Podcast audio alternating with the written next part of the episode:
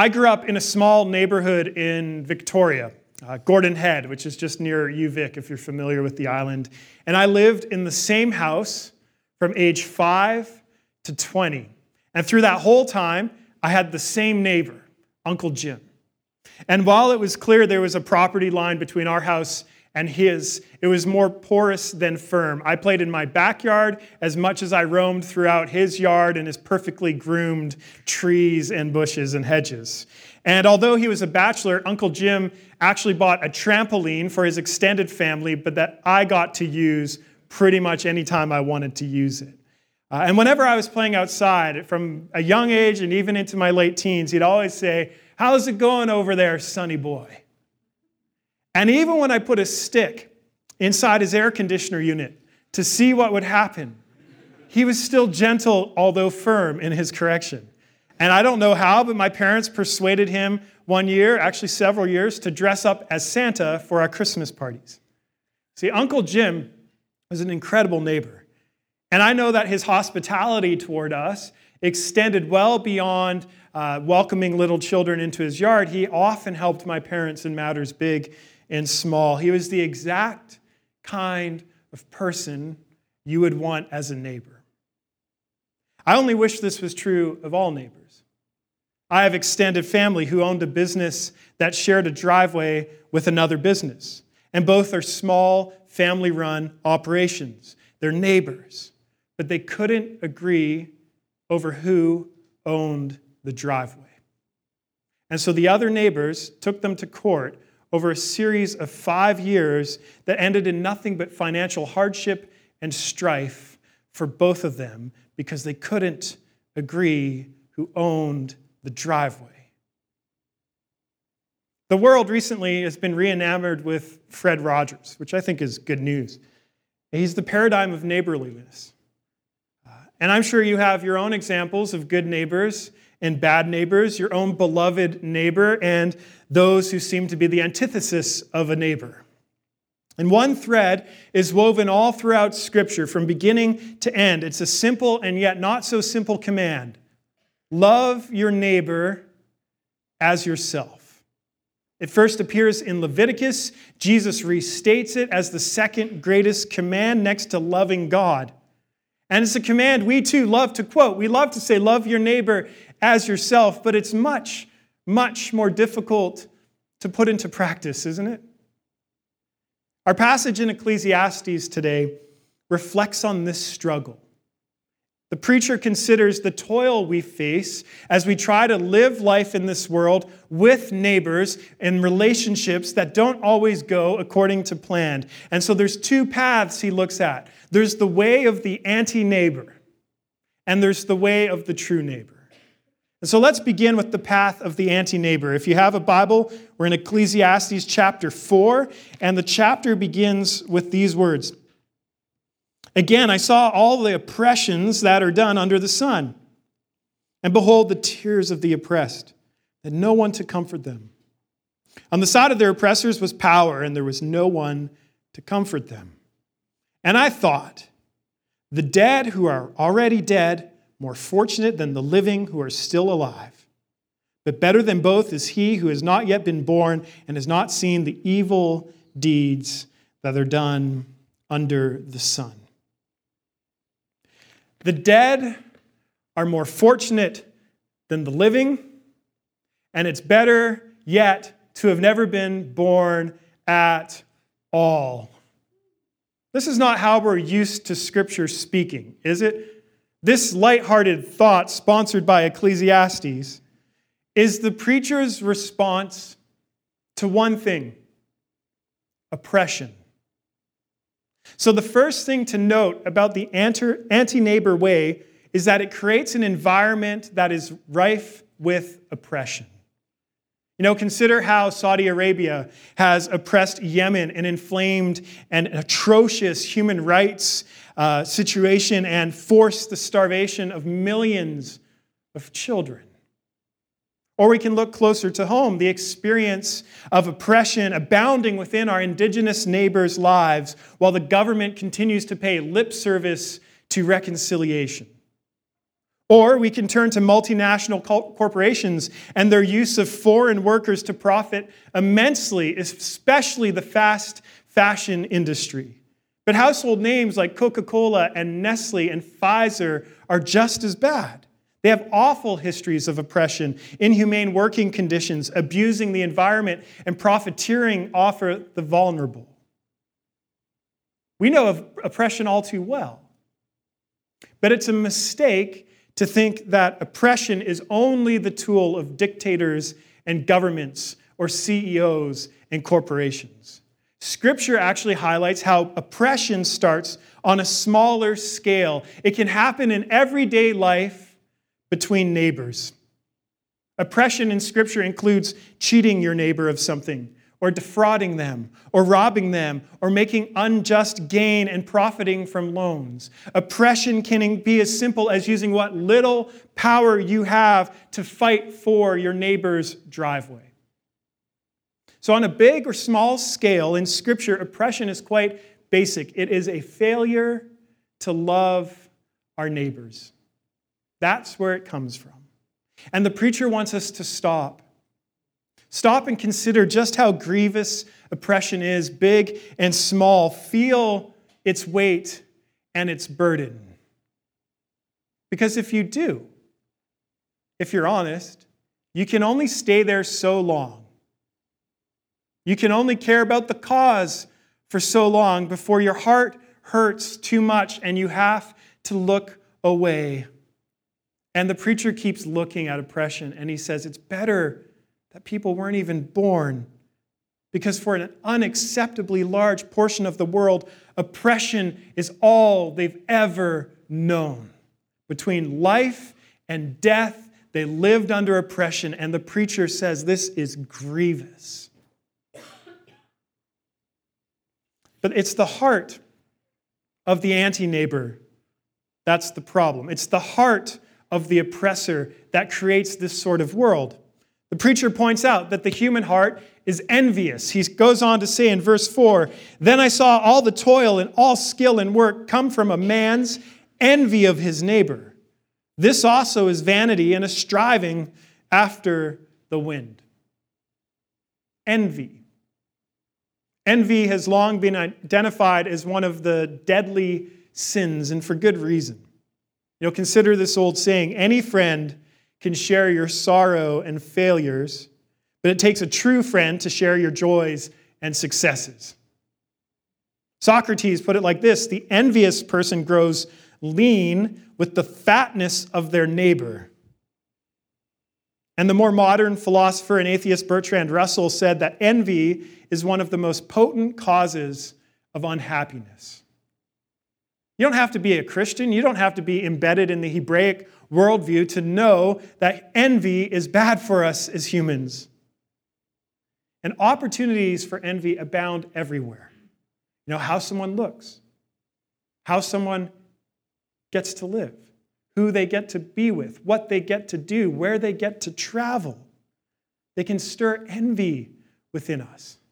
This past week, I learned of a new phenomenon called hate liking, where you like someone's post on social media, but you do it out of spite and resentment for their beauty or their good fortune or whatever. Like, I hate you and I hate what you have. Like, I can't wrap my head around this. The hate like is a widget of envy. If you take anything away this morning, there you go. There's my one line. Envy turns us in on ourselves so that we ask questions like, why don't I have what they have? Why do they get to have that, but I don't? I deserve it too, or even further, they shouldn't have it, I should. You see, envy stirs on these longings and desires and builds a false sense of injustice that we don't feel as blessed or as fortunate, and then it builds up pride because we think we should be as blessed or as fortunate. And so envy robs us of contentment, it robs us of peace, it robs us of joy. And envy creates distance between us and our neighbors. It separates, it pulls us apart. Because when we envy our neighbors, they're actually no longer neighbors. When we envy someone, they actually become a point of comparison. They are objects representing what we want to have or think we should have, but they're no longer neighbor. See, the heart of envy turns our neighbors into competitors or antagonists. It turns them into other rather than neighbor. And the preacher points out it's envy that's often the fuel of oppression. Because in pursuing envy of the neighbor above us, so very often we step on the head of the neighbor below us. You see, the envious heart has no problem trampling over others to get what they want to attain, or what they desire, or what they feel they should have. And so the preacher is pointing out that envy epitomizes the way of the anti neighbor. And we have to take stock because he pushes us. He says, All of your work, all of your skill is actually driven by envy. Now, it's an overstatement, I know. But if you're honest, if you look closely at why you build skill, how you compare yourself to others, how you motivate yourself to grow, it is often in reference to someone else or some skill you wish you had for yourself. Envy is rife within us. And so I want to point out one other thing of the anti neighbor world it's fiercely independent. It breeds a lifestyle of hyper independence. Look at verses 5 and 6. The fool folds his hands and eats his own flesh. Better is a handful of quietness than two handfuls of toil, and striving after wind. So, in considering independence as an outcome of an anti neighbor life, the preacher begins with the fool, or as I prefer the translations that put it this way, the sluggard. The sluggard. No one wants to be a sluggard any more than they want to be a fool. I just think sluggard's fun to say, so I'm going to use sluggard. The sluggard. Don't be a sluggard. This is the person who keeps to themselves and does nothing. You know, they fold their hands and eat their own flesh. It's a very disturbing image. You know, it's the choice to be idle in life, to do nothing, to disengage from community, and to embrace a form of self consumption. You know, rather than embracing life and giving themselves to other, the sluggard gives themselves only to themselves. So in the end, when all is gone, all they have left is themselves. They cut themselves off from community and from neighbors, and they end up with nothing. And when they run out of resources, rather than turn to others for help, they're left with consuming themselves to their own destruction. They give up and they refuse to depend on a neighbor. And they refuse to be a neighbor. Do any of you identify with the sluggard in extreme or subtle forms? A proclivity to withdraw, to be independent, to take care of yourself, to refuse help, to never admit need. Now, on the other hand, there, there's the striver. The opposite of the slugger is the, the slugger. Sluggard is the striver. You know, the striver is the one who is manically busy, who relentlessly seeks to attain things and goals and experiences. The striver is the kind of person running from the next thing to the next thing, the next accomplishment, the next desire, the next trip, the next thing that has to be added to their lives, while always masking a dissatisfaction for life, believing that tomorrow will be better. Tomorrow they will attain. There's another word for striver. It's called Alistair. I fall into this category. You know, I'm currently raising a family, leading a church, finishing up a doctorate, publishing a book, and among other things. And our culture celebrates this sort of thing, but the preacher does not. Don't get me wrong, it's not wrong to be an Enneagram 3 wing 4 if that means anything to you. it's not wrong to achieve things. But the preacher wants us to look at our heart. What are you actually striving for? What are you going after? You see, the striver, myself included, typically thinks tomorrow will be better than today. Because tomorrow we'll have achieved something new. Tomorrow we'll tick off something else on our to do list, whether it's cleaning our home or running errands, whether it's uh, getting a dream home or job or finding that right person. Tomorrow, whatever it may be, will be better than today so long as I strive for it. The commentator David Gibson puts it this way The preacher's point is that to live this way is like shooting yourself in one foot so that you can hop more quickly on the other. Tomorrow's promotion will bring more pressure. The higher degree will just teach you how little you know. The marriage will connect you to another sinner for life, and the deadline will pass only for another to come racing toward you. Striving is anti neighbor. Striving is anti neighbor. Because in all of our efforts to achieve, we start using people as points of leverage, means to an end, rather than people to be loved, to journey with, to support. And striving is still a form of independence because we're striving after our own desires, even if they're good things. Even if you're trying to serve the poor, you're still striving after something for the sake of your own satisfaction. We're trying to fill something when we strive. Do you identify with the striver? I think our cultural moment, most of us probably err toward the striver than the sluggard. But whether you're the striver or whether you're the sluggard, they both end up in the same place. Both extremes fail to love their neighbor as themselves. They fail to give and receive love from their neighbors. The, you know, the sluggard separates from others, and in the end, the striver uses others, but they both end up isolated. The preacher makes this point with another illustration in verses 7 through 8. Again, I saw vanity under the sun. One person who has no other, either son or brother Yet there's no end to all his toil, and his, rich, his eyes are never satisfied with riches, so that he never asks, For whom am I toiling and depriving myself of pleasure? This also is vanity and an unhappy business. The preacher is saying, Imagine the person who does it all and ends up alone, unable to uh, enjoy what they have. Imagine Ebenezer Scrooge without the redemption arc. Imagine the person who's wealthy beyond your wildest dreams, who can have any and every experience, but can't seem to stop and actually enjoy what they have, because if they did, they would realize they are utterly alone. This is the person, Jesus says, has gained the whole world, but forfeited their soul. The person who never stopped and asked why. Why am I embracing this form of independence? What is it leading to? What will it ultimately accomplish? Will it actually satisfy? So, if you're paying attention, we live in a world where it's normal to be anti neighbor.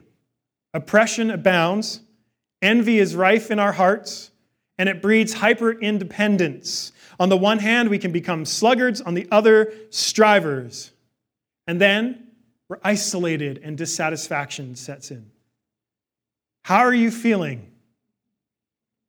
Where are you landing in this? Do you see it as true of the world and yourself? Fortunately, it is at this point that the preacher changes gears. He stops dwelling on the world of the anti neighbor and looks at a picture of what it really means to be a neighbor. So let's consider uh, the beloved neighbor now. The preacher writes in verses uh, 9 through 12 Two are better than one because they have a good reward for their toil. For if they fall, one will lift up his fellow. But woe to him who is alone when he falls and has not another to lift him up. Again, if two lie together, they can keep warm. But how can one keep warm alone? And though a man might prevail against one who is alone, two will withstand him. A threefold cord is not quickly broken.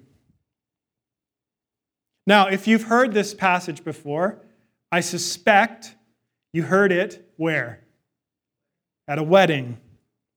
It's a compelling vision of what interdependence can be and what commitment can look like. And that metaphor that preachers, I think, stretch out of it's great that the two are becoming one, but better is three if you build your marriage on Christ. And this is a beautiful image of, of what marriage can be. You know, about a decade ago, I got to travel through Egypt, Jordan, and Israel. And early one morning at 2 a.m., we got up to hike up Mount Sinai on camels. Mine was named Whiskey and Julia's Champagne because why not name camels after alcohol? And uh, by the time we got to the top of the mountain, we got there in time to watch the sun rise. And we stood where Moses stood, approximately. And we watched the sunrise. And as we did, people started singing. And it was the hymn, uh, Be Thou My Vision. But it started off in Korean, and then there was a, a group of Spanish people singing, singing in Spanish, and then we joined in English, and here we are on Mount Sinai, worshiping God, singing in multiple language. It was one of those spiritual moments. You know, I had shivers running down my spine. But it turned out the shivers were more ordinary than unordinary because I met a friend on the mountain. His name, Montezuma and his agenda revenge. Yes, on the top of Mount Sinai, one of the most sacred sites of the whole world, I had Montezuma's revenge. And the hike back down was brutal because you can't take the camels back down, it's too steep. So you actually have to hike down. But I was completely weak and dehydrated. My blood pressure went out, and I had to put my entire weight upon my wife, Julia, for the three hour hike back down. Now, if you know Julia, you know she is literally, like literally half my size in body mass and head size. And she bore my weight all the way down the mountain. You know, I was falling and she kept me up. I was shivering, she kept me warm. Two are better than one. But the imagery the preacher uses here should not be used exclusively for marriages because I actually don't think this passage is about marriage at all, although it gave me an opportunity to tell you a fun story. In this picture, we see two people embodying the command love your neighbor as yourself. And when you commit to love one another, even in the toil of life, because this picture doesn't describe an idyllic life, it describes a difficult life where two are supporting one another. When you commit to loving your neighbor under the sun, the preacher finally holds out some hope. You have a good reward. The preacher's honest. Loving your neighbor isn't easy, but it is rewarding. And what we see in these verses is the opposite, virtually the opposite, of everything about the anti neighbor world. When we act as beloved neighbors, you know, the environment isn't oppressive, it's supportive. You know, when we are loving our neighbors, the heart isn't envious, it's loving. The lifestyle isn't independent, it's interdependent. You know, the preacher holds up two people who are caught and bound together in one another's flourishing. They seek out one another's well being, they lift one another up. They stay together through difficulty and even oppression. They give themselves to one another in loving support and interdependence. And if you look back at verse 6, this is the handful of quietness that is the middle road between the sluggard and the striver. The handful of quietness is a loving neighbor lifestyle where you neither cease nor strive, but engage and love. This past week has been a very difficult week for my mental health, perhaps the lowest in years. And what blew me away this week, and what was a sign of progressive healing in my own life, was that my friends surrounded me. That there was not a single day in which I wasn't was alone. There was not a single day in which someone did not reach out to me and ask me, How, how are you today? What do you need? How can I support you? There was not a day that went by in which my friends, in the form of loving their neighbor, reached out to me and reminded me, I'm here. I'll stand with you. I'm not going anywhere. I'm praying for you. They tried to encourage me. And although the light is yet to fully break through the clouds, I'm feeling at the moment, I know that even under the sun, in the toil, in the sense of hopelessness, I'm not alone. I have beloved neighbors. Life might still be difficult under the sun. The preacher isn't going to let us off the hook that easily. He says it is much more manageable. You have a greater reward when you go with your neighbor. But if we step back, the challenge for us is so often we fail to love our neighbor as we ought. We can get sucked up into the anti neighbor environment around us that's oppressive, that's envious, that's fiercely independent. And you know, we might have some healthy relationships and just as many unhealthy ones. And even the people we love the most, sometimes we just want to give up on them. So, how do we embrace this vision of the beloved neighbor instead of falling by default into this world of the anti neighbor? I like the way Eugene Peterson translates John 1:14. The word became flesh and blood and moved into the neighborhood. Jesus in the incarnation became a neighbor to us. Jesus became a neighbor to us. Jesus came into the world to befriend us, to neighbor us, to support us, to love us. He came into the world and walked among our neighborhoods experienced the culture of the anti neighbor, suffered under its oppression, came to liberate the oppressed, to speak peace to those whose hearts were full of envy, to show us the way of love. And he perfectly fulfilled the great command love your neighbor as yourself. And in becoming our neighbor, in his dying and his rising, he's created the beloved community. He's created the church. And believe it or not, this is the antidote to oppression and envy and hyper independence. The antidote to these things is a community where love of neighbor is practiced in Christ. Now, I know this sounds incredibly small and simple compared to the huge problems we can see in the world. But it's profoundly true and it's profoundly powerful that although we are but like seeds in this world, this is where God brings about his work of renewal for the sake of the world. And I've watched people, people in our church, express to the world different ways of being a neighbor. About three years ago, a small group of people in our church partnered with some others outside of our church to sponsor a refugee family. You know, some took care of the legal work, Others held fundraisers, and our whole church contributed as we were able. Together, we raised awareness. We prayed together. We offered up our nonprofit status so that we could give receipts to people giving money. And now, a Syrian refugee family has left an oppressive environment to start a life here in, in Vancouver. And although they're not plugged into our church, they continue to receive support and love from people who just see this as a basic outworking of love your neighbor as yourself. We might not be able to end oppression, but we can relieve it in small and significant ways. And I've watched our church be neighbors to one another, supporting one another through simple things like meal trains and visiting each other in the hospital, carrying each other's burdens, sharing in each other's grief. And I feel like I've said this a few times lately, but I'm going to keep beating this drum. Sometimes what is unordinary to the world around us has become ordinary to us.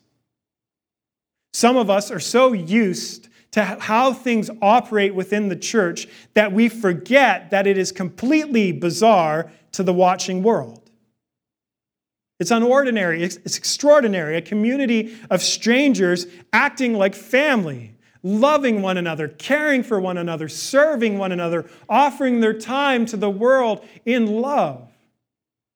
It's completely unordinary, even though it begins to feel ordinary.